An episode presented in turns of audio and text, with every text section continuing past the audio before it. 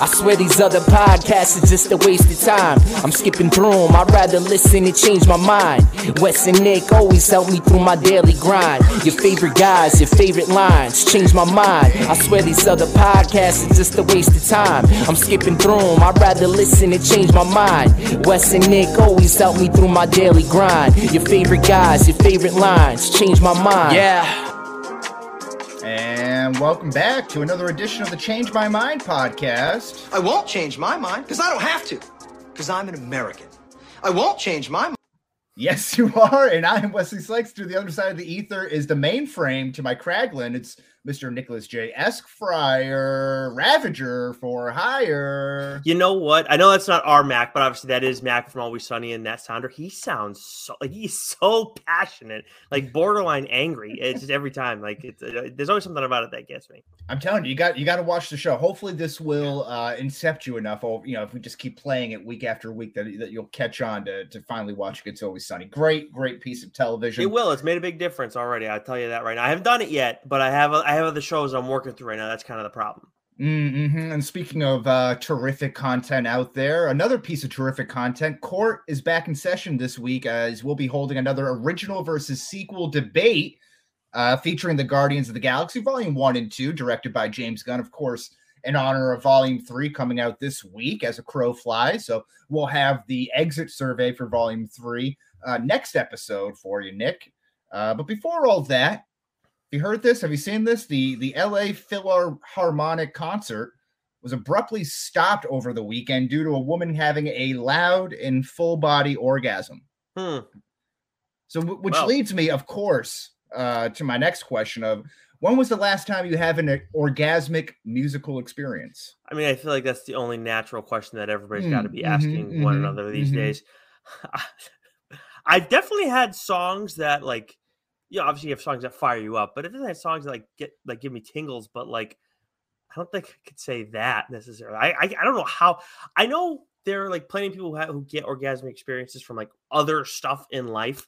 Um, like and they can there's like I remember seeing one woman on TV, like daytime TV, that like uh, in an interview said she could just make herself have one like right there, like on the spot, on the on de, on demand, on command. Yeah, oh man, that's that's a quite the feat there. I feel like I saw on like an NBC thing, maybe mm-hmm. I don't know, mm-hmm. but it was like it was like an actual like news outlet, not just some random back, backwater one. Um, but yeah, so like it's like it, I don't it can happen from anything, but this is just a, like a loud like it's just this is random. Well, some some people say that you can uh uh climax while giving birth.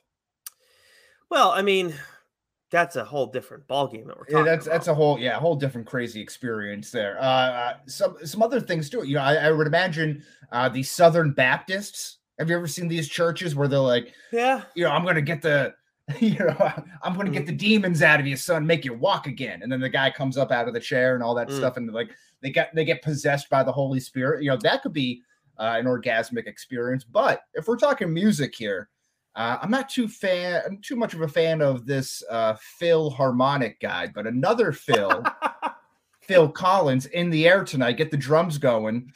Maybe um, this, file this under the Boca Tan uh, jokes there. That's oh. all under the same thing there. Uh, but another Phil, Phil Collins, in the air tonight. The the drum solo, the boom, boom, boom, boom, boom, boom, boom, boom, mm. boom.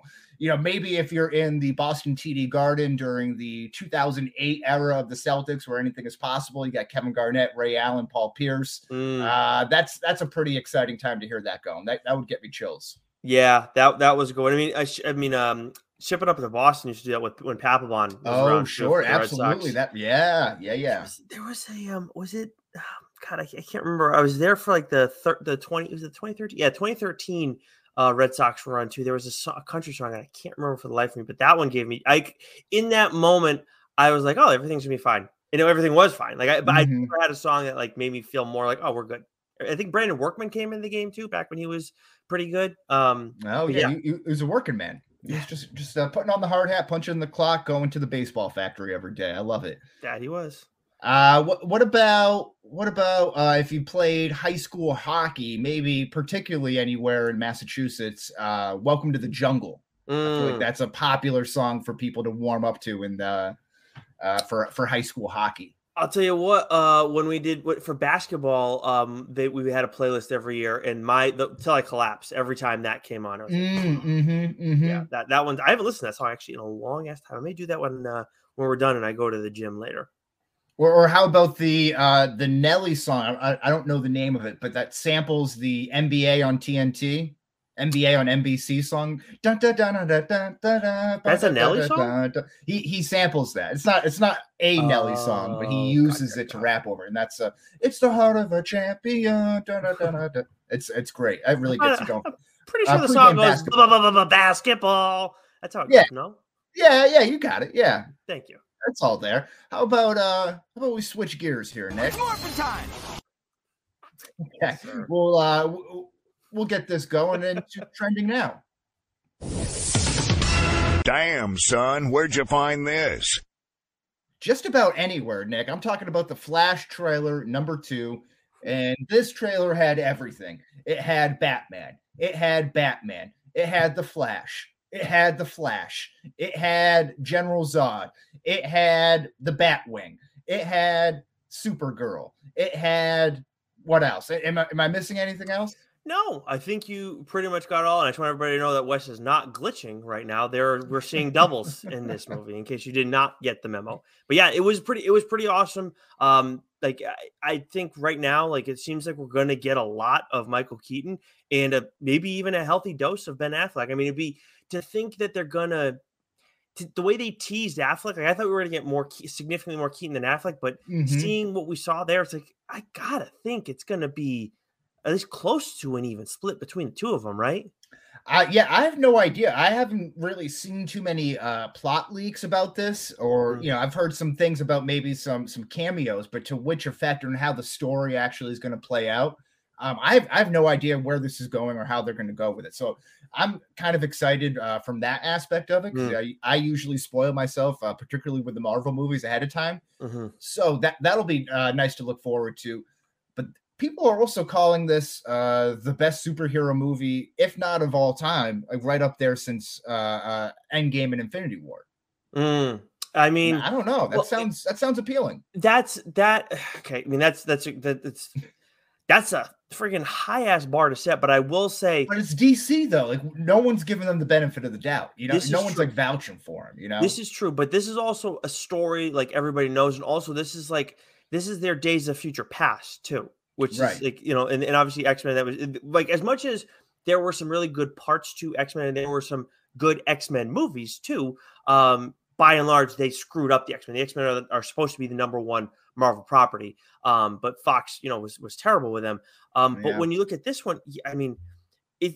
I, so I can kind of get it, and, and I know Flashpoint is a good story, and and I know you know, yeah, well, I don't know. It's just it's a high bar. I'm, I'm excited for it, but it's a high bar to set. No, it is a high bar, and, and the only reason why I'm more likely to take this bait than uh, other previous times this may have been mentioned for other movies is is that again, I don't think DC is getting the benefit of the doubt. I don't think the media wants to give Ezra Miller uh, the the benefit of the doubt, just given everything that's going on here. I think you know any any chance they would be able to kind of like uh, maybe pile on, for lack of a better word, uh, onto uh, Ezra Miller, then the, the better, I think, from, Yeah. from just a general perception. So for them to come out and and give glowing reviews at, again as high as Endgame Infinity War, then I think it's it's definitely a feat because of how much they have to o- overcome to actually get to that point. hmm Yeah, that that is that is a very true point. Yep.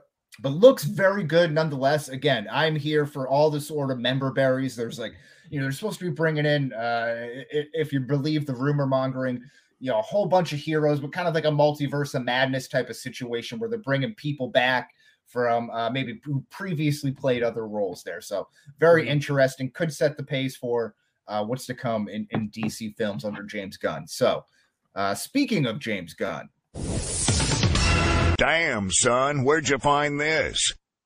Also found this on the internet, maybe Twitter to be more specific, but we had an extended scene from Guardians uh, Volume 3 that was released about uh, Rocket and Layla and, and, some of the other uh, critters that were uh, captured by the High Revolutionary. So, Mhm. uh, very heartwarming scene. Uh, Nick, I'm not sure if you got a chance to see this, but it's just them kind of sharing, uh, giving each other their names. So Mm. it's very nice how, how they all choose their names because they're all uh, just referred to as numbers, uh, according to the High Revolutionary. So Gotcha. very heartfelt scene. I think to me, and I think uh, the general perception of this is that with how much of an emotional feel that they're going with uh with Rocket, is that he's going to be going. Mhm. Uh, I don't know ev- if that's reading too much on the tea leaves, but that's that's where my mind goes.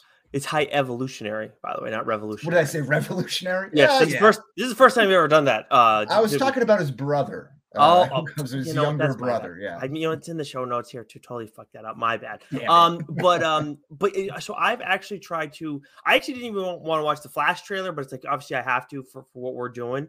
Um, but I'd seen like Sure. a friend of the show, Casey Waltz, saying like there's a major spoiler in there. Kind of forgot about it when I was watching, so I just I don't know. I don't know. I don't know how I I think I know what he what he's referring to, but I, I'm hoping I'm wrong. yeah i don't i do not want to hear that um but um but with the same thing kind of goes with all this this guardian stuff like i'm excited about it but i don't need to see much going into it it's like i know what i'm I, like i know we're, we're talking about it here but I, this is one where i kind of drew the line but at the same time yeah like everybody's saying rocket's gonna go my only thing is if it's so obvious that rocket is more than likely gonna go Right, then, like, right. Are you gonna make him be the one that goes, or is it gonna be somebody else, or is it gonna be like?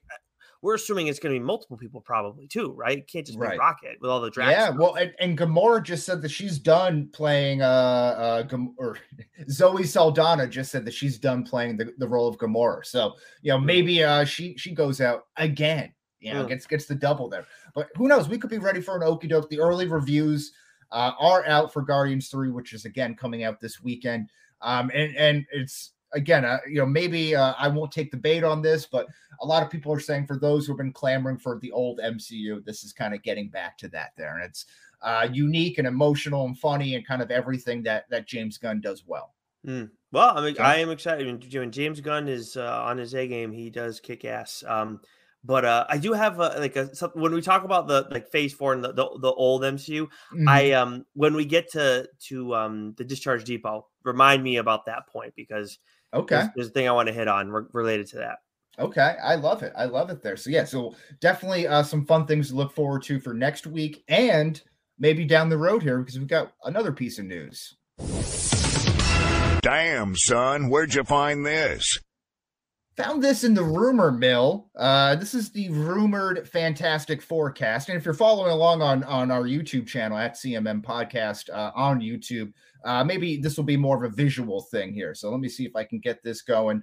Uh, first up, we have uh, Adam Driver of Reed uh, playing Reed Richards. What do you think of that, Nick?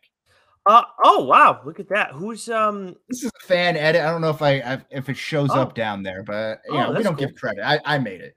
okay, well that's um that that looks pretty, pretty good. good. I was well, I just want to make sure it wasn't AI art because I got no time for that. It could be. It could be AIR. Oh, I look for that next time. I don't want any AI art on our show. Um, I, I hate AI art. Um, so, anyways, uh, no, this um, this is like I, I could get behind Adam Driver being Reed Richards. My thing with Reed Richards, I've told you before, I can't stand the character. Um, I can't stand Mhm. Mister Fantastic's power. Just nothing about him has ever been appealing to me ever since I was a kid.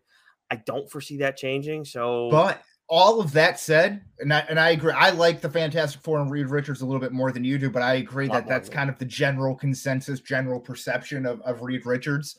I kind of find Adam Driver a lot of those things. I think he's a great actor, but he just doesn't really do it for me. He's a little off putting to me. So I think he Mm. might uh, play that role very well. And he's kind of measured uh, in, in everything he does in acting. So I think that could kind of convey over to the big screen there. So interesting stuff. How about this was just a, uh, shared today? Margot Robbie as Sue Oh. Storm, oh yeah, I could. Um, Hmm? yeah, that's an interesting shoes. America's sweetheart. Well, Australia's sweetheart, Margot Robbie and Adam or Driver. South Africa's sweetheart. I don't Hmm. know. I could. I. That's an odd pairing, but I, I could definitely work. We've seen odder ones. Well. Sue, Sue Storm is is definitely uh you know a, a milfy lady. Now I, I don't think uh, Margot Robbie has any children. I might be mistaken there, but she's definitely you know aging well as she she advances through life there. So I think she can definitely grow into that role. Mm. Yeah, Be a little temptress for uh, some of the other uh, MCU characters if they were to go, Oh. go that route in the storylines. Well, I mean, uh, N- Namor does. Uh, like, of course, right? um, yeah, yeah.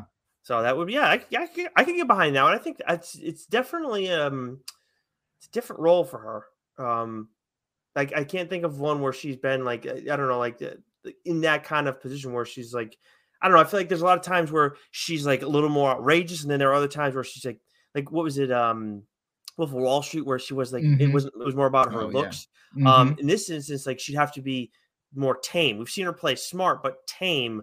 Um, hmm. I wonder how she'd play that. But uh, yeah, I'd be, I'd be interested in it. Well, she she's already crushed Harley Quinn, right? Now she's yep. about to be Barbie, and then and then maybe Sue Storm there. So mm. uh, Marvel's uh, first lady, what do they call her? Her uh, and Reed Richards. What, what's their nickname? Mar- I don't. I don't know if they have a nickname. Maybe, Marvel's I mean, first, the Invisible first Woman, couple, Mr. first family. I don't know. Oh, the first family. Yeah, I first think that. Actually, yeah, I think yeah. you're right. Yeah.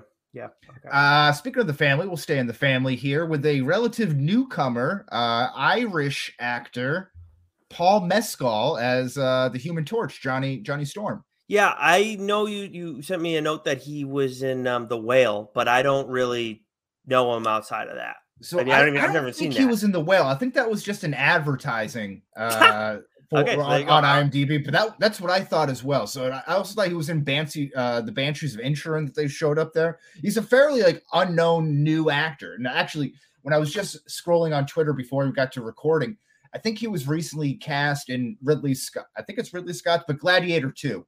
Oh. Uh, so he's going to be playing a role in that. So, you know, he's he's an up and coming actor.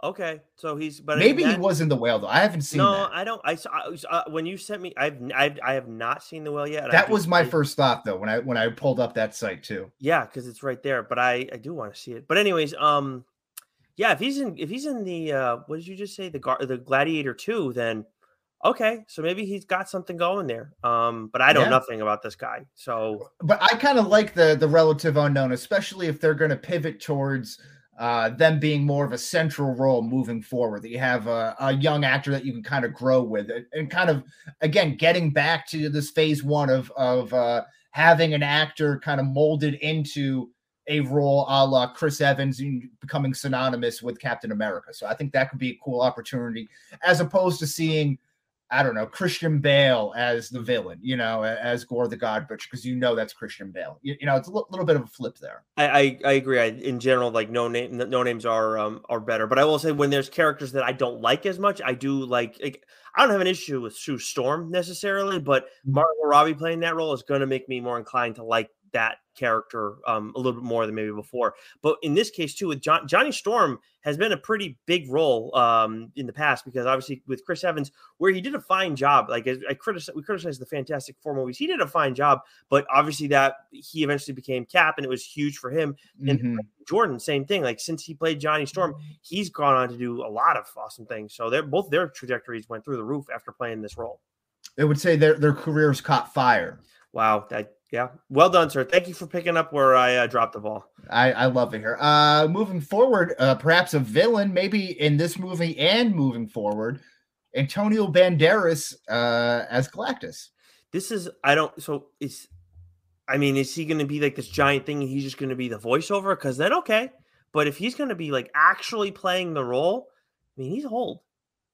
Yeah, yeah. I mean, I'm sure they can do, uh, you know, some de aging, some CGI work, that sort of thing. Maybe they just use his face and kind of superimpose it onto the CGI over his uh, underneath his helmet there. But you know, I could see him. Uh, I guess he was a he was a villain in Spy Kids, wasn't he? He, he did that well.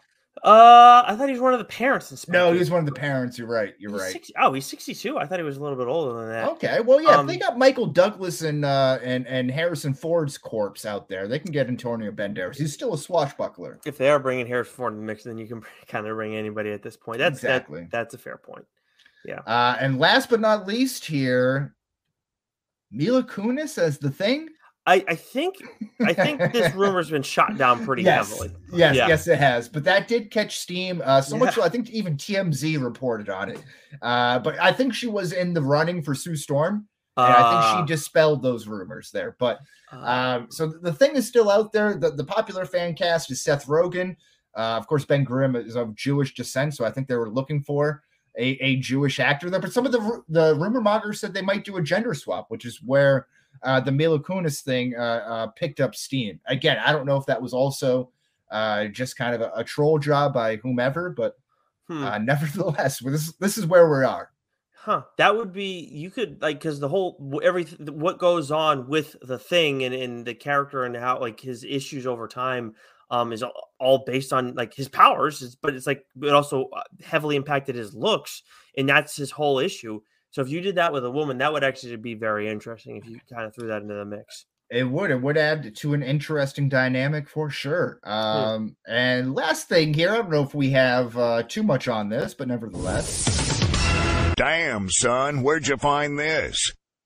Vince Vaughn signed on for a dodgeball sequel, but there's no word about Ben Stiller yet. I, I- I, I don't. I who's. I don't know who's asking for this. I really yeah, like. I mean, hey, listen, I love dodgeball. Don't get me Mhm. wrong. I just watched it fairly recently, actually, over the last couple weeks. Dodge, dip, duck, dive, and dodge. Yeah, yeah. RIP Rip is it's Rip Torn, right? That's that's Rip Torn there. I believe so. Yes. Yeah. That's um. What a name. But yeah, I don't. Uh, I don't get it. Like, I, I'll probably see it. Uh, I don't know if I'll see it in theaters if we do it on the show, obviously. But it just Mhm, seems like mhm. wh- what if you don't have Ben Stiller in it too? It, I don't know how that makes sense, and I, I don't know why. the whole Ben, movie. I mean, I mean, White Goodman. yeah, I don't, and I don't think he'd say no to this either. Like, what's what is what else is Ben Stiller doing? Pepsi commercials? I don't know. Maybe he doesn't want to do it. Maybe he Zoolander sees five? like the uh maybe he's seen the writing on the wall of these sequels doing so bad. Like your your Anchorman twos, your your Dumb and Dumber twos, these like long awaited uh Super Troopers two, you know, these long awaited sequels that missed the window of opportunity of, of when they were culturally re- relevant. Hmm. So I Dumb-. I you know I gotta see Dumb and Dumber two again because I don't remember having this like awful feeling about it. Like I, I think I thought it was like fine if I'm, but not Now, like are, you- are you saying 2. Dumb and Dumber two or Dumb and Dumber? the the one with Jim Carrey and Yeah, um, yeah, yeah, yeah. Why am I blanking on Jeff Daniels, yeah. Jeff Daniels, thank you. Yes, no, that no the other well, the other one was Ashton Kutcher, right? I I think so. I never- maybe I never I don't know. one. They were they were like unknowns. Yeah, I never I never saw that one. No, I meant the, the one with the original lead actors. Like, did you did, did you like that one? The original one? The- no, the the one with the sorry, Dumb and Dumber two that featured Jim Carrey. Yes. and uh, no, no, no, I didn't. No, I couldn't do it. In fact, I thought the funniest part of of uh, either of the sequels were was in Dumb and Dumber or with Bob Saget when he's like, there, there's shit everywhere. There's shit on the walls, and like that whole scene, and like him freaking out was just just great. and that's the, the one with Jeff Daniels and Jim Carrey. Dumb and Dumber, er, is that what it was? No, God damn it! Okay, I know we're, we're talking at a pretzel. Either way, regardless of all three of those movies, I'm not sure if I want to see. Like, if, have you seen Vince Vaughn lately? uh, no, He's he's kind of let himself go. He's living the good life and is on the back nine of his life. There, I don't I don't blame. I don't, I don't got any hate for him. I'm just not sure of how good of shape that he's in to be like running around like a dodgeball. Unless he would be a coach to a younger team, which Mhm. actually makes a lot of sense now that I'm thinking about it. Mhm. and it makes sense why you wouldn't be hearing about Ben Stiller being involved because maybe he's just a little involved. Maybe. Oh yeah. Okay. All right. Well, either way, not too crazy about it. But Mm. let's change gears here. What do you say? It's morphin' time!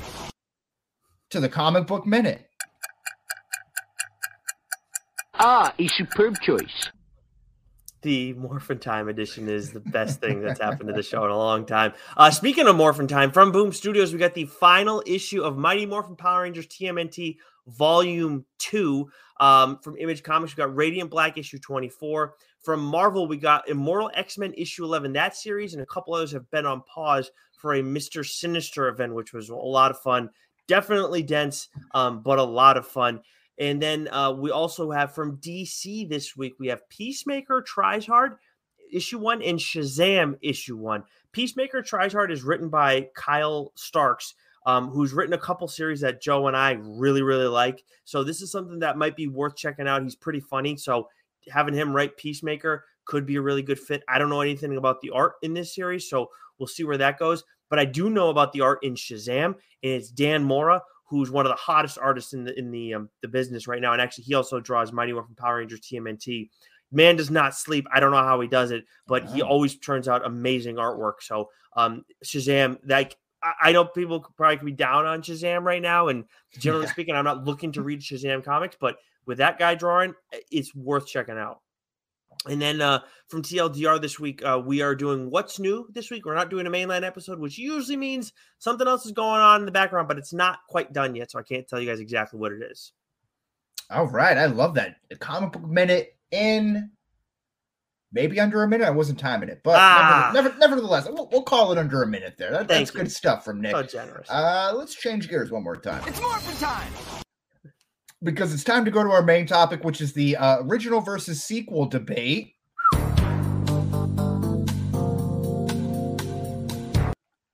Uh, featuring Guardians of the Galaxy, where uh, if you're unfamiliar uh, with our original versus sequel debate, court is uh, officially back in session. Uh, we each get one minute to present an argument, and then we also get 30 seconds to retort to each other's argument. Of course, we'll have uh, opening and closing statements, and then uh, if I remember, which I probably won't, uh, I'll put a poll out on Twitter, and then you can vote for who won the debate, and then maybe I won't have to read the cast and crews for upcoming uh, exit surveys. But none of that sounds likely here.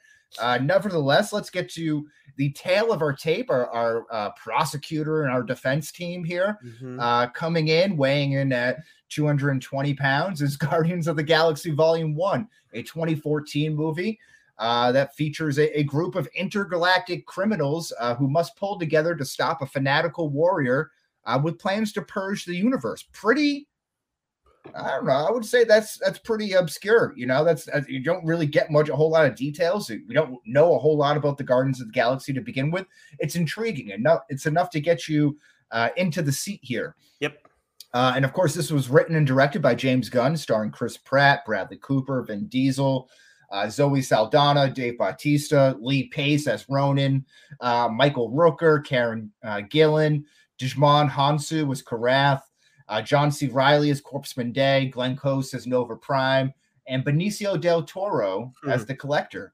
He's uh, awesome. This movie hauled in 773 million worldwide, 333 million domestic, uh, including 94 million on its opening weekend.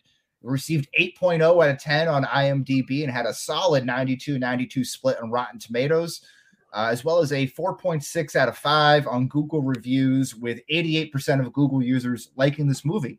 And uh, just a little note here uh, the MCU Rewatch Vault. Uh, this is episode 10 102 in our archives. And this received a 94 92 split from us with a 93 overall score, which is good for sixth in our CMM MCU rankings. Yes, sir, indeed. And then we got Guardians of the Galaxy Volume 2 on the opposite side of this, which of course came out in 2017. The synopsis for this movie the Guardians struggled to keep together as a team while dealing with their personal family issues, notably Star Lord's encounter with his father, the ambitious celestial being Ego. As for the Mhm. cast and crew, it's pretty much the same as what Wes laid out, written and directed by James Gunn, starring Chris Pratt, Vin Diesel, Bradley Cooper, Zoe Saldana, Dave Bautista, uh, Plum, K- Pom Klementieff as, as Mantis, Michael Rooker, uh, Karen Gillan, Sylvester Stallone as Stakar uh, Ogord, Kurt Russell, uh, Elizabeth uh, Debicki as Ayesha, and then Chris Sullivan as Taserface, and Kraglin um, was played by Sean Gunn. As for the box office and critics reception, uh, this hauled in 86 point, I'm sorry, 864 million worldwide. That would have been a terrible number. Uh, 390 million domestic, including 146.5 million on its opening weekend. Um, received a 7.6 out of 10 on IMDb, 85 87 split on Rotten Tomatoes, 4.5 out of 5 from Google reviews, with 87% of Google users liking this movie. On that note, too, Wes, we talked about this a while back, um, uh, maybe in last episode or one before. The, uh, like we thought 90% right is where Google Mm, users mhm. are. So this kind of dispels that. It must be like 80. Yeah, I, I would say so. I think that's right. Yeah, yeah. H- anything above a 85, maybe Yeah. So yeah. yeah, So that- 88. Yeah, yeah, yeah. That's that's fair. now now we now we kind of uh, have an idea um as for the uh, mcu rewatch vault to Wes mentioned before 102 was the original guardians uh 129 uh is when we reviewed guardians 2 uh 88 81 split uh, which was it gave it a uh, 84 and a half score it makes it 25th in the cmm mcu rankings yeah, it's, it's a bit of a bit of a mouthful there. yeah Yeah. yeah How, how about this for a peace offering before we uh, open up uh, with our opening arguments? Uh, just across the news desk, uh, as, a crow flies, as we're recording, Joel Embiid Embiid ruled out for Game One of the Celtics. That's, Oh. that's big news. that is big news important for Big people news. to know that make sure you He check- has to learn how to fall. He apparently does. Um, yeah, that is. Uh, I mean, but we Patron I, fall hard. you didn't. I we knew he wasn't. I, they lucked out. They lucked out that he's missing one game, but um, everybody seemed to know he wasn't playing because the lines have not moved much. Oh, that's an interesting way to look at it. See, I thought this was a bit of gamesmanship by Doc Rivers, perhaps. Keep sitting him out and say, ah, yeah, maybe he won't play, maybe he won't. But I, I like your thinking there. Oh yeah, they, they- but at least the odds makers didn't think that. I mean, maybe he was trying to go for that with the doubtful and like plant the seed, but you know, Yeah. I don't know, dude. It's LCL. That's that's rough. It's tough stuff. Yeah. And, and you know, James Harden's going to burn out sooner or later. It's just a matter of time. It, make, it, man, like he can't like I don't know many single stars that could carry their team against the Celtics. I know like Trae Young went off in a game and whatever, but come on. I, I- I'm with you. I like that. That's top notch analysis ahead of the game, which you'll listen to after the game. So it'll all be irrelevant by that point. Yes, But- I mean this is not the Bruins. Yeah, yeah, that's true. That's a good point here. It- It's optimistic uh, when we're seeing green. Sorry. Um, so I got my uh, my stopwatch up, Mm. got my my lunch bag packed, my boots tied tight. I hope I don't get in a fight. Not too no, late. You're that's, getting uh, in one. that's that's Billy Madison right there for you there. Uh, but I got I got uh, I got the stopwatch all set. Do you want to do you want to go first with the opening arguments, or, or would you like me? Oh, uh, no, you go first with the opening arguments, please. Okay, all right. So uh, you give me a countdown and Uh, get yes. So you have a minute with your opening argument. Three, two, one, go.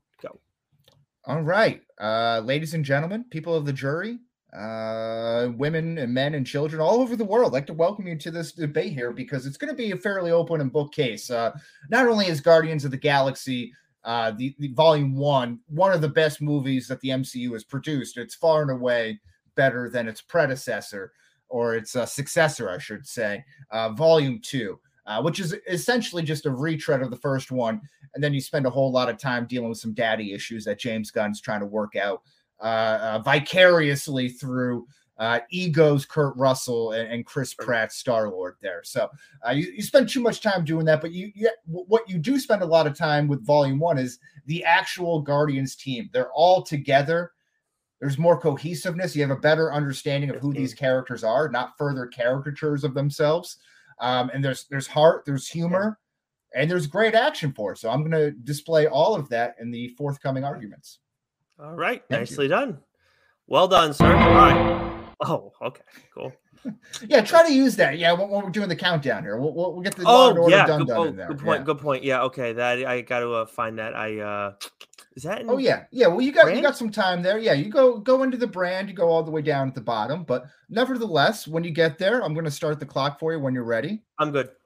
All right, beautiful. So Nick's opening argument for Guardians Volume Two starts in three, two, one.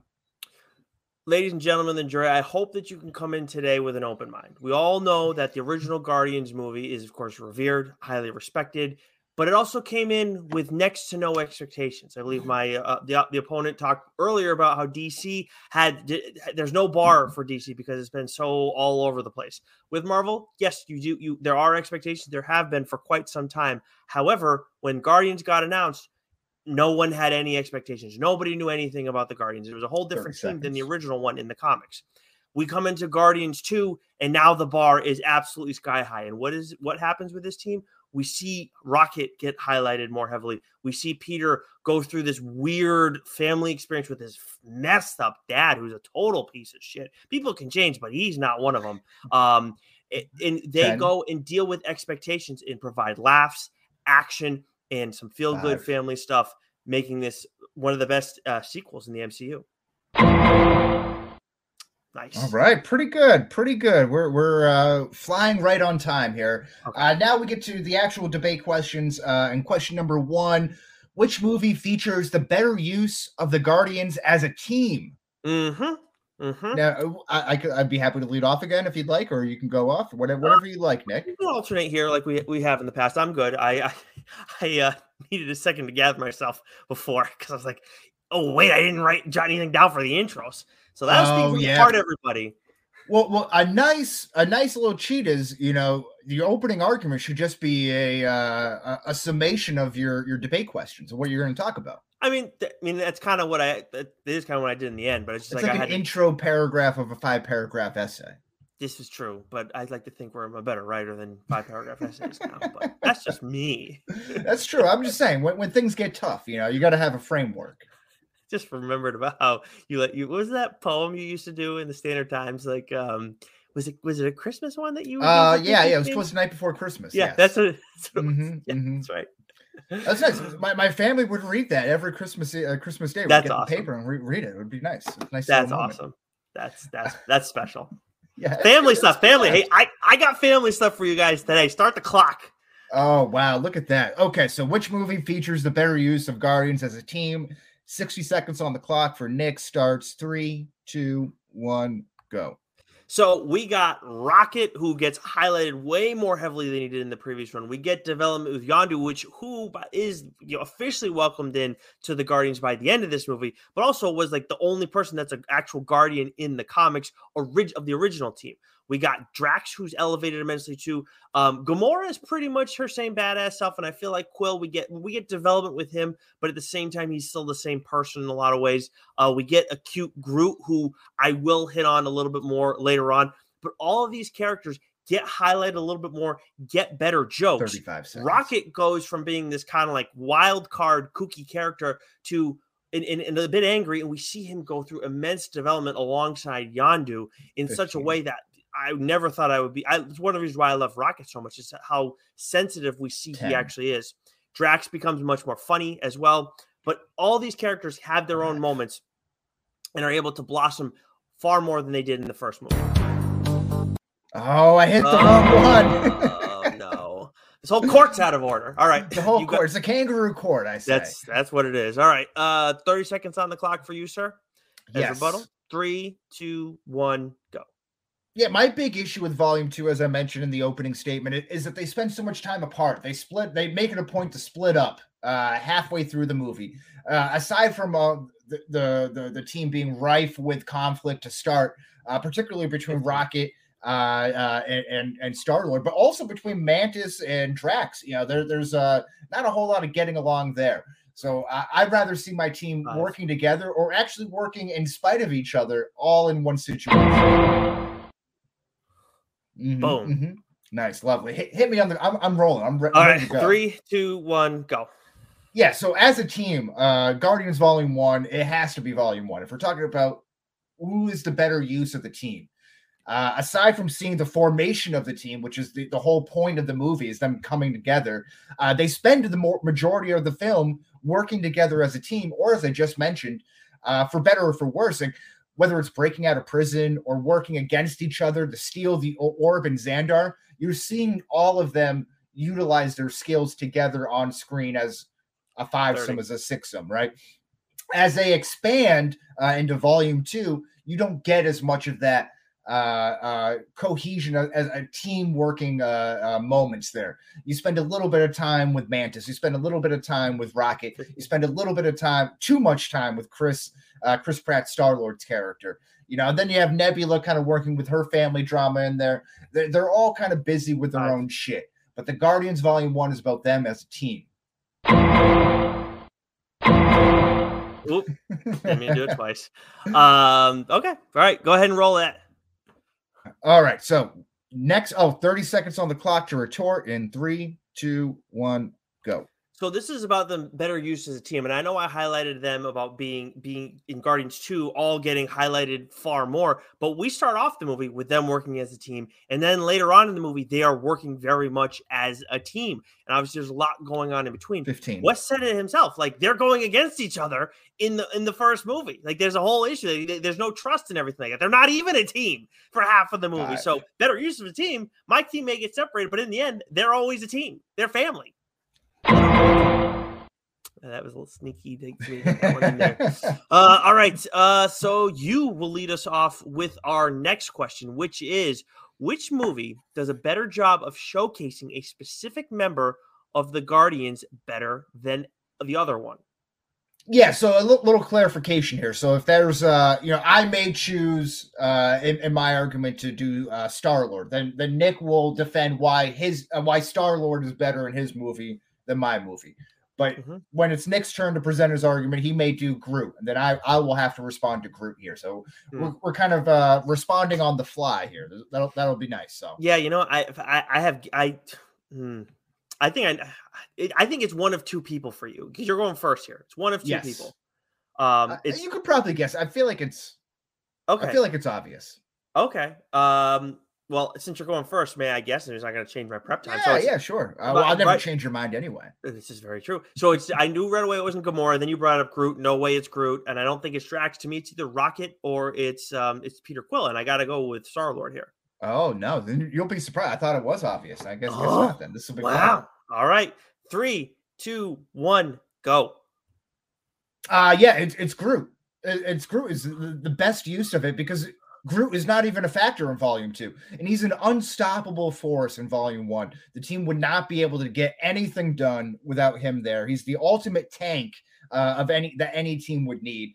Uh, whether he's intimidating in, inmates to taking on heavy fire to sacrificing himself at the end, you know, and, and allowing all of that to happen. So, uh, in Volume Two, he's just a baby. Uh, and while he provides some comedic relief in that role, uh, he's more of a liability to a team than than actually a member of it. And again, the ultimate ultimate tank. I mean, there is there is no better uh, intimidating scene than taking your uh, branches, for fingers, and sticking them up some some guy's nose and through them. Uh, that sends a message early on. And then again, he's taking on all that heavy fire from the drones like it's nothing. Like he's got the the uh, bark shield that Five. he can throw up there. Like he's an unstoppable force that is not even eligible for use. yeah, that's right. All right. Uh, 30 seconds on the clock for why Groot is better in volume two. Three, two, one, go. Way cuter in my movie, first of all. and also, it's not really fair to compare and say your Groot is better. Like Groot in one is better than in two because we've been it's been confirmed by James Gunn that is not the same Groot in volume two as it is in volume one. So it seems like your point's kind of moot. Yeah, okay, like he's better in one, but that's not the same character that we're getting here, as much as they're similar. So family, sure, we can go with that, but that that's about it. Um, so I'm pretty sure that's all I need to say. It's not the same character. What I will say is if you have to tell us after the movie's already been released that they're not they're not uh, the real thing, then it's not canon, okay? It's bullshit. You have three hours to tell a movie, uh, a story in a movie. Get it in there when you can. I don't know what to tell Erroneous. Ah, I'm just using the facts. That's all this is about. want everybody to remember that that I stuck to the facts. It's a bullshit fact. It's a bullshit fact. Um, all right, so 60 seconds on the clock as to why Volume 2 showcased a certain character. May, may I guess? Yeah, I was gonna ask if you want to guess. Yeah, It's uh, you're a big Rocket fan. I, I'm, I'm inclined to go Rocket. yeah, buddy. Yeah, that's okay. Beautiful.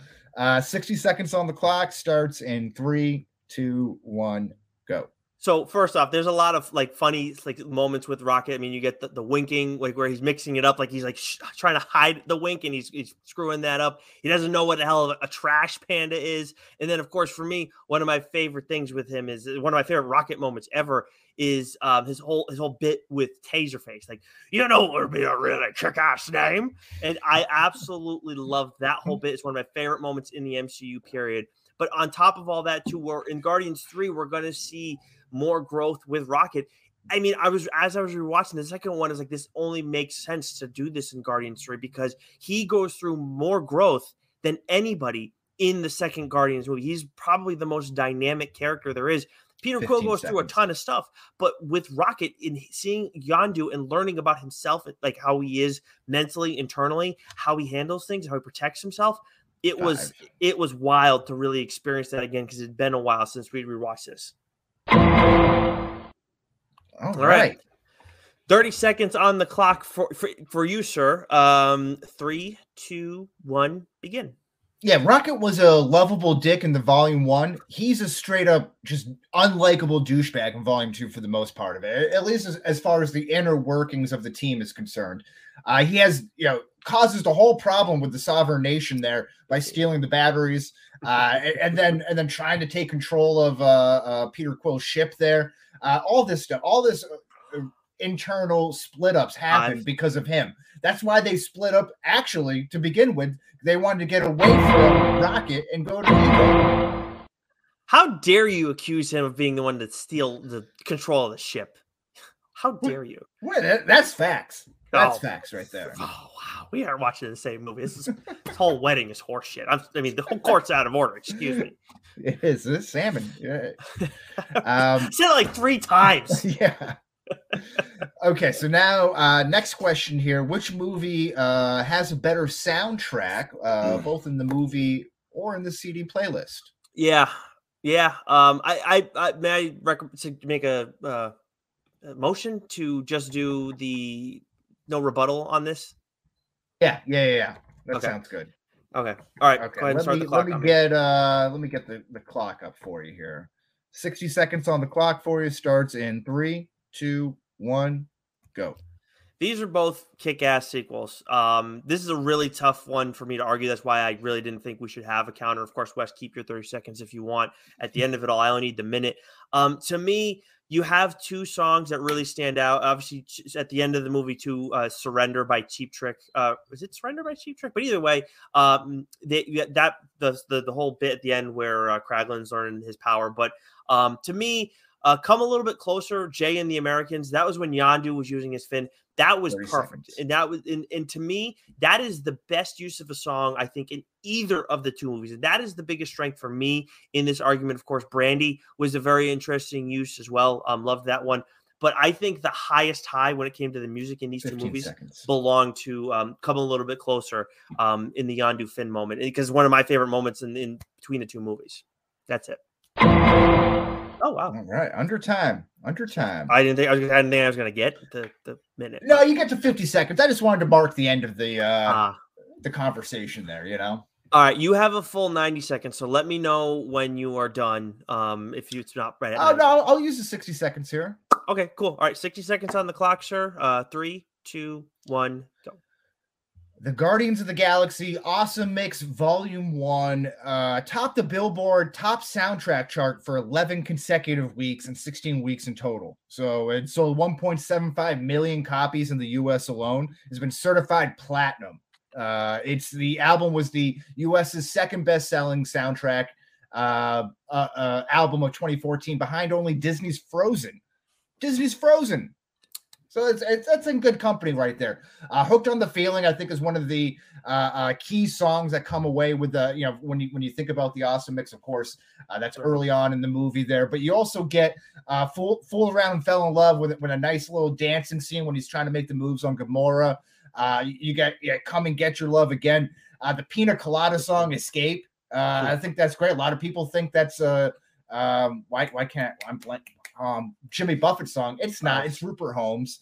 Um, and then again, ain't no mountain high enough. I mean, yeah, I, I traditionally remember the Titans with that, but that's a great song as well. The uh, that was um, that research you put in. I didn't even think of that. Didn't even cross my mind. There's Oh, not many I times. knew this was like a super popular like soundtrack. You know, it was Yeah. like again, remember the Titans, Forrest Gump. I feel like it was on that type of level. this um there's not many times I'll say this, but that was a point where um as much as I think that's one that's strength for you, that would you that was you owned me on that one. Well done, sir. Oh, thank yeah, I, I missed this too here. Uh, it, it was at the top of the Billboard charts, just not even for soundtracks. It was the first soundtrack album consisting entirely of previously released songs to top the chart. Pretty, Yeah, pretty interesting. that is impressive. For my interest. That's wow. Good, good stuff there. Okay, so uh, we'll get on to our next question here, which is uh, who had the best performance by a side character? Mhm. Uh, so interesting here. And then kind of same rules apply as we did about uh, showcasing the members of the Guardian there. So we don't, we'll- each retort to each other's decision based on that person. It doesn't have to be the same one. Agreed. All right, uh, you lead us off on this one then, correct? Yes, sir. Yes, sir. right. Three, two, one. All right, it's the collector for me, played by Benicio del Toro. Uh, twofold things. I think the collector is a very interesting character in his own right, uh, and then you get a monster actor to play uh, him as well. Benicio del Toro, very enigmatic and kind of like you know you don't really know a whole lot. He's always a kind of a weird, weird character. I feel like you don't know a whole, a whole lot about him as a person. He, he's like someone who really sinks into those roles, uh, and he does so by when he's playing the collector. But again, I don't know how you waste an A-list actor on such a small and ultimately inconsequential role uh, in the greater MCU plot. But he's he's great in this. You know, he, again, he's menacing, he's intriguing, he's shady, but he's charismatic and he's bit a bit of an enigma too. So, which makes me want more of him. Uh, we do get a little bit of more of him, but not enough, in my opinion. I'd also like to take a quick moment to shout out John C. Reilly uh, as Corpsman Dey, uh, who, who deserves an honorable mention here as well because he, he offers some good comedic relief. Nicely done. Yeah, that I didn't think you were going to go that route. That's uh oh yeah, yeah. You get some good choices for because again, I didn't want to go with anyone in the Guardians because that's like, yeah, it kind of goes into like what's a side character, right? There, all the Guardians are featured in the movie. Yep, in yours. Oh, here we go. Uh, this mm. is a this is the uh, difference, two sides of a same coin here, right? Uh, mm-hmm. Uh, Thirty seconds on the clock. Why the collector is bad? Uh, in three, two, one, go.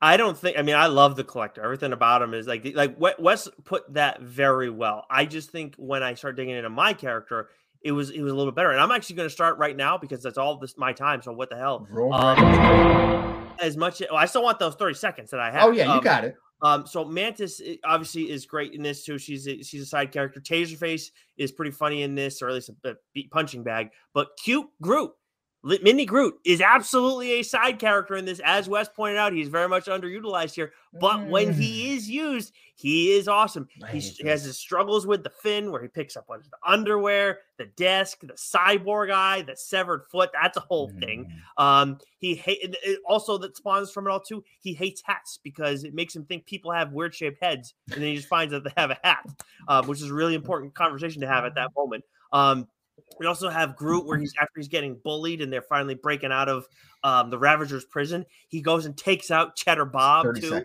um, which we know he can do it on his own, but it was impressive to see somebody else do it. Um, and then um, what was it? Oh, oh, and then with the whole the bomb situation too, like back to back times, ex- like he's had it all explained to him back to back times, explaining it wrong. You know, of course, there's like cuter 15. voice that he has, and I was like, "I am Groot, I am Groot." I am Groot. No. So I um he's great and obviously he sets the tone at the very beginning of the movie too. So um awesome use of Baby Groot in in a de- developing a new character. Hmm. Anyways, um all right, you have 90 seconds. That was good. That was a good response. That's good. Thank you very much. Because it's hard to argue against what you were saying. So, well, I'm gonna, I'm gonna show you how it's done, Daddy. Kill him with positivity. Kill him with kindness. That's what it is. Jeez. Yeah. What the fuck? Three, two, one, go. Again, this is this is complete horseshit. He's a he's a guardian of the galaxy. He's a part of the team. You're, you're gonna say that he's a, a side character. You're not gonna go with Sylvester Stallone. You're not gonna go with Kraglin or, or your guy Taserface. Uh, this is just this is a kangaroo court. I'm uh, yelling objection right? Uh, yeah, it's safe. Yeah. What a part of team? What team? yeah. Left side, strong side. Attitude reflect leadership.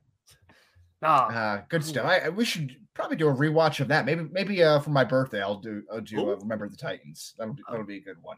Nice. Um, but we're on to uh, our next question here. Which movie has the better villain, the better mm. feature of a villain? Mm, this is an interesting conversation. I think this is this is the, mm-hmm. this is the point where I think people. Well, let, let's let the people decide based on the facts I present. All right. Well, yeah, we got sixty seconds on the clock. We're starting with volume two here. Mm-hmm. Uh, starting in three, two, one. So ego, of course, is the the main villain at the center of all things. There's have other people thrown in the mix, and he's a particularly twisted type of villain too. He's a dad who doesn't have unconditional love. But then at the same time, for Peter Quill, who's at the center of it all, he gets all the love because he has what his dad wants. So it's a very odd, uncomfortable situation. Um, and on top of all that, too, the man killed his lover. Like he says it, I loved her so much. And because I loved her so much, I wasn't going to be able to control myself. So I had seconds. to go and kill her. I mean, he didn't just kill her too. He gave her a friggin' tumor. It'd be one thing if he just like, you know, just shot her or whatever, and then or like snapped his fingers like Thanos, and then that's it. No, he like made it a long, painful process for her. Um, so yeah, I mean, and then and then so we have family at the center of all this, um, and that is the tone center for it too. Of course, you have it with Nebula on the side, and then Yondu kind of like comes in as the dad later on. Um, so it, it really brings it all the family together really well. Monster. Sorry, that- may have been a little bit of a line, but uh? Yeah, we got a little bit of a false start there. We're, we're good. We're good on it. All right, 30 seconds on the clock. three, Why two, ego sucks? one, go. Yeah, ego sucks. Okay, uh, he there's there's everything is just so lazy about an egotistical father uh, and his son trying to break the cycle of abuse, and the son trying to pay for the sins of his father, and, and trying to uh, go on in the cat in the cradle and the silver spoon. Right? It's all about the li- little bit, the little man on the moon. Or I mean, it, it- it's talked about in that song. There, he's the little man on the moon. Uh, but yeah, big big problem with that. Uh, I, I'm not here for for that. I thought that was a big waste of time. I thought that's the movie comes to a screeching halt when they go to his planet and they figure everything out about it. It was the worst thing of this movie. Yeah, sorry, I didn't give you the time updates on that one. I No, it's cool. It's all, it's all good. All good in the hood. My argument was still strong anyway, and in fact, nice. it's going to get even better. Oh, three, Oh, two, one, go. because I got a, I got a bit of a two prong answer because admittedly I don't think Ronan is a great villain in the greater MCU storyline, but like I said, he's better than this egotistical father who is uh, trying to break the cycle trope. I, I'm not here for that. Ronan is more of a replacement level villain. Maybe you're Ben Zobrist, maybe you're Brock Holt of villains here, uh, but but. He does hit all the notes that you would expect. It just doesn't blow you away in any sort of uh, uh, way there. But what he does do is further the MCU uh, storyline, which is fantastic here, which which I really like. So I'm here for that, Ronan. By working with Thanos, who could ultimately be the choice here as the best villain because we spend some time with Thanos, uh, and he is the one who is intimidating the villain. He's the villain of the villain, which Mm, makes him the ultimate villain. We get Josh Brolin, Thanos, and Ronan in my movie. That's all I need. Slam dunk, take it home, alley oop. Stinky. Oops. so sorry, I pressed the wrong button. How could Ah, yeah, yeah. Slippy, They're right slippery near each other. here. Yeah, that is. It is. All right, 30 seconds on the clock for your uh, retort, Nick. Starts in three, two, one. Look, I like Ronan. He's cool. I like his, his look and his the, the hammer that he's got and everything and his swagger. But at the same time, like he's like when we talk about you know Marvel villains or vi- villains in general, where you want to have him be more dynamic and have more than just oh, I want to destroy everything. Like he is that. That's exactly what he is. Do I still like him? Sure, but you can't argue that he's not more dynamic than Ego. and Doesn't bring more to the table and doesn't like it, things aren't more twisted. I mean, the dude killed all, uh, thousands of his own children and probably his spouses too because he's a piece of shit. So I mean, he's okay. Um, All right, 60 seconds on the clock. Uh, uh, no, no, no. We're, go- we're going over to the final question here. Yeah, you got sixty seconds, so you're up. on Yeah. this one. Okay. So, uh, which movie does a better job of furthering the greater MCU storyline? Which I was actually getting to in my original response here. It kind of bleeds over a little bit, which just works out perfectly. Oh, look at that! It's almost like you mhm. had it planned all along. All right, Yeah, sixty maybe. seconds for you, sir. Three, two, one, go.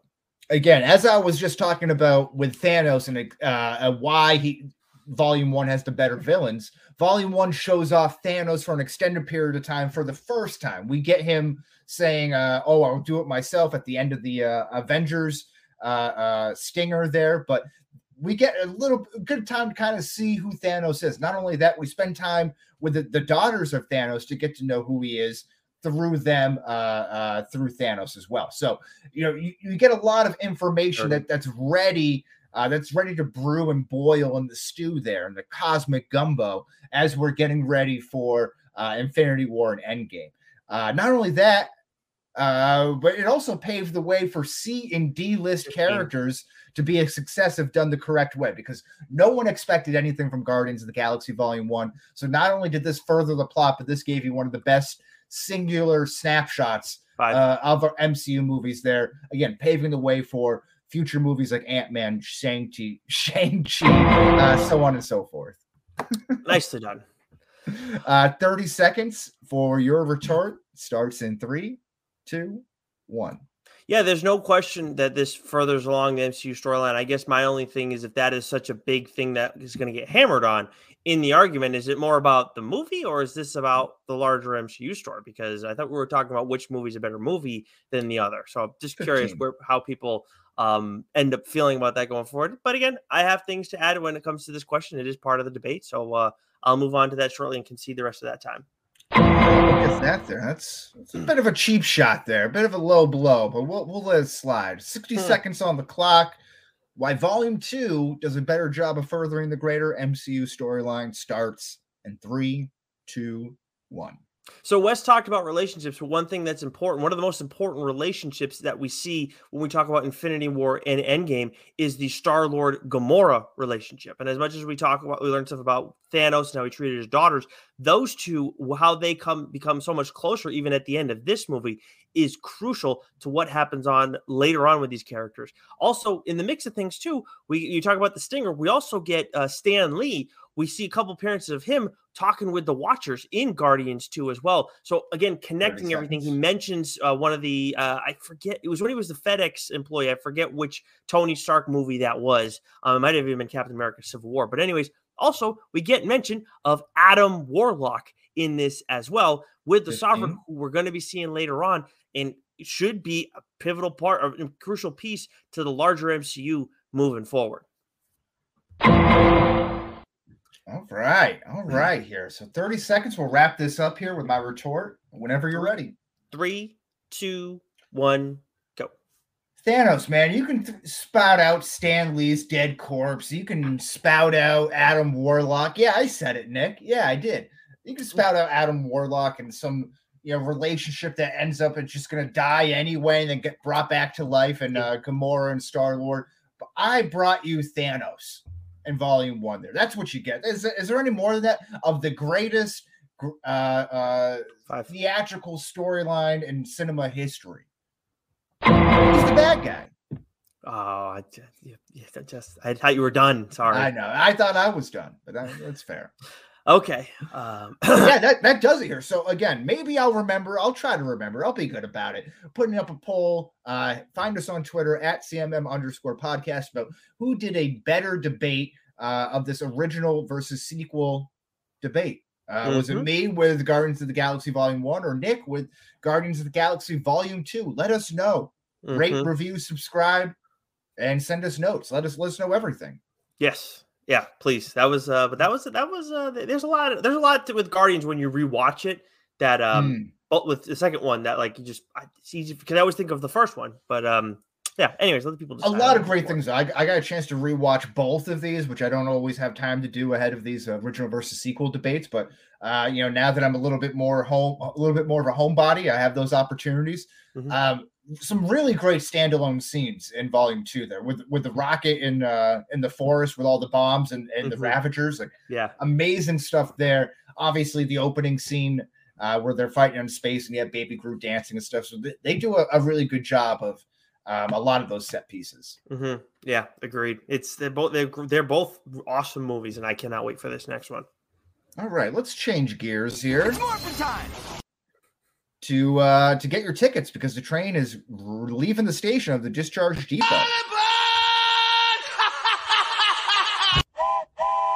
Choo choo, bitches. So Uh, so you wanted me to remind you of something about old MCU characters. Is that Yes. correct? Yes. So I recently watched uh, Red Sparrow, which is a Jennifer Lawrence movie. So that, that was good, Mhm. a solid movie. Um, and I also recently rewatched Doctor Strange and the Multiverse of Madness, which uh, I forget where it was in our rankings, but it was pretty high. You gave it an 86 um, after I think originally given an 83. then- yeah, yeah, 81, 83, something like that. Okay, yeah. so yeah, but a significant bump, and then I Mm-hmm. did um, something similar. I had an 89, it bumped it up to a 90, I think is what I did. Um, but I'll tell you what, I I feel really good about that grade after rewatching. it. I think this is the first time I've done it since it came out. Um, and when we talk about like the old MCU, and I know some people are looking for there's di- different things that people are looking for. Um, but I also think the conversation of that's been talked about a lot with the multiverse stuff is moving the multiverse forward. But now when I look back on it and back on phase four and everything that we've gotten after rewatching this one and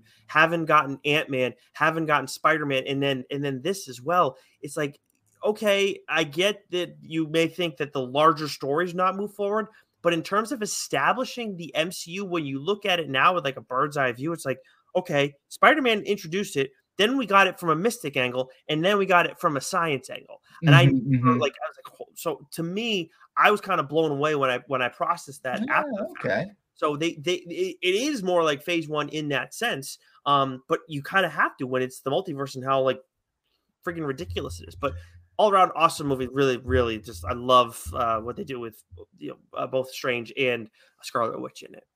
Big fan of, uh, Multiverse of Madness. I think it has already aged better for me, as reflected by that that bump in the score, as you mentioned there. But uh, I think it's going to be- get better with time. I do get frustrated with what they, you know, how how bad they made uh, uh, Scarlet Witch there. Some of the some of her character flaws. We've talked about that a whole time. Some of the things I don't necessarily agree with, but um, overall, I think it's one of the better uh, installments of Phase Four. And who knows? Maybe maybe Phase Four does get better with time Mm. uh, as more movies come out and the, the picture is more clear. But uh, the picture's always been clear on a Goofy movie for me, Nick. Uh, I rewatched that this weekend. Powerline, Eye to Eye, um, all the, some maybe maybe one of the better soundtracks, one of my favorite soundtracks from a, a Disney movie. Really hold, holds up. Uh, also, it's nice is having a kid now. It kind of opens me back up to all of these kids movies that I I suddenly feel like are uh, you know appropriate for me to watch now. You know, it's, I, I don't feel like I don't know. I was much of a loser. Turn I was sitting by myself watching you know a, ni- a 1994 Beauty and the Beast movie. You know, like Mm. uh, this feel. Uh, I got a baby in my arms. I feel like I can do that now. So that's what that's opened up for me. Great time, enjoying all of it. Uh, but I also watched I Care a Lot on Netflix. Whew. This movie came out a year ago. You, Yeah. this? yeah, Yes, Rosamund Pike, Gary Tangway makes an appearance at the end yeah, of it. yeah, yeah. Was Um, it was good, but I, I mean, I know you're supposed to. I absolutely hated her character, and I hated that they allowed her to become the like the protagonist again. I was enjoying all, like, the, her world crumbling on her. She's yeah, a real asshole in that movie. Oh yeah, and when and when the mother, you know, that she's taken over, that she's feuding with, is like on drugs, but it's like giving her the sass back. She's like, you don't know who you, who you're dealing with, bitch. You know, and it's like giving it right back to her. Great stuff. Loved every minute of it. But Uh, yeah, her herself and like that whole profession, I mean, there's a special place in hell reserved for those people. yes, sir. Yep, Rosamund Pike is is a is a very good actress because she's in um Gone Girl, she Gone Girl. plays that like steely cold bitch really well, like She's like good. almost too well, like alarmingly well. it's- good. She's good in uh she's yeah she I, I like her a lot. Yeah, big fans Yeah. of her in this household. That's for damn sure. And I did like that movie a lot. Yeah, absolutely, absolutely. What we got brewing in the DSG this week? Uh, let's see. Hashtag Dork did a review of Evil Dead Rise. Uh, Mac and Goo uh, talked all about the Flash trailer, broke it all down in more depth than we even did, I believe, and talked CinemaCon 2023. People for Communism podcast, they're on their like third rendition of their uh, protests on podcast. Slam's coming out soon. They'll they'll do something for that. Yeah, well, one would think. Uh, well, we won't hear about it at all until it's like it's done it. um, TLDR, I said we got something else in the works in the background, but we do have what's new coming out, so you guys will be able to check out the new comics uh, more in detail than than in the comic book minute. Um, and I've heard it both ways. You're supposed to be doing season five, episode 16 of Psych this week. As for the streamers, you can find Doc and Shime on Twitch at Backcracker and Shime Time, respectively. And then over on the uh, hashtag Dork YouTube pages where you can find the Dork Boys playing their video games whenever they do that.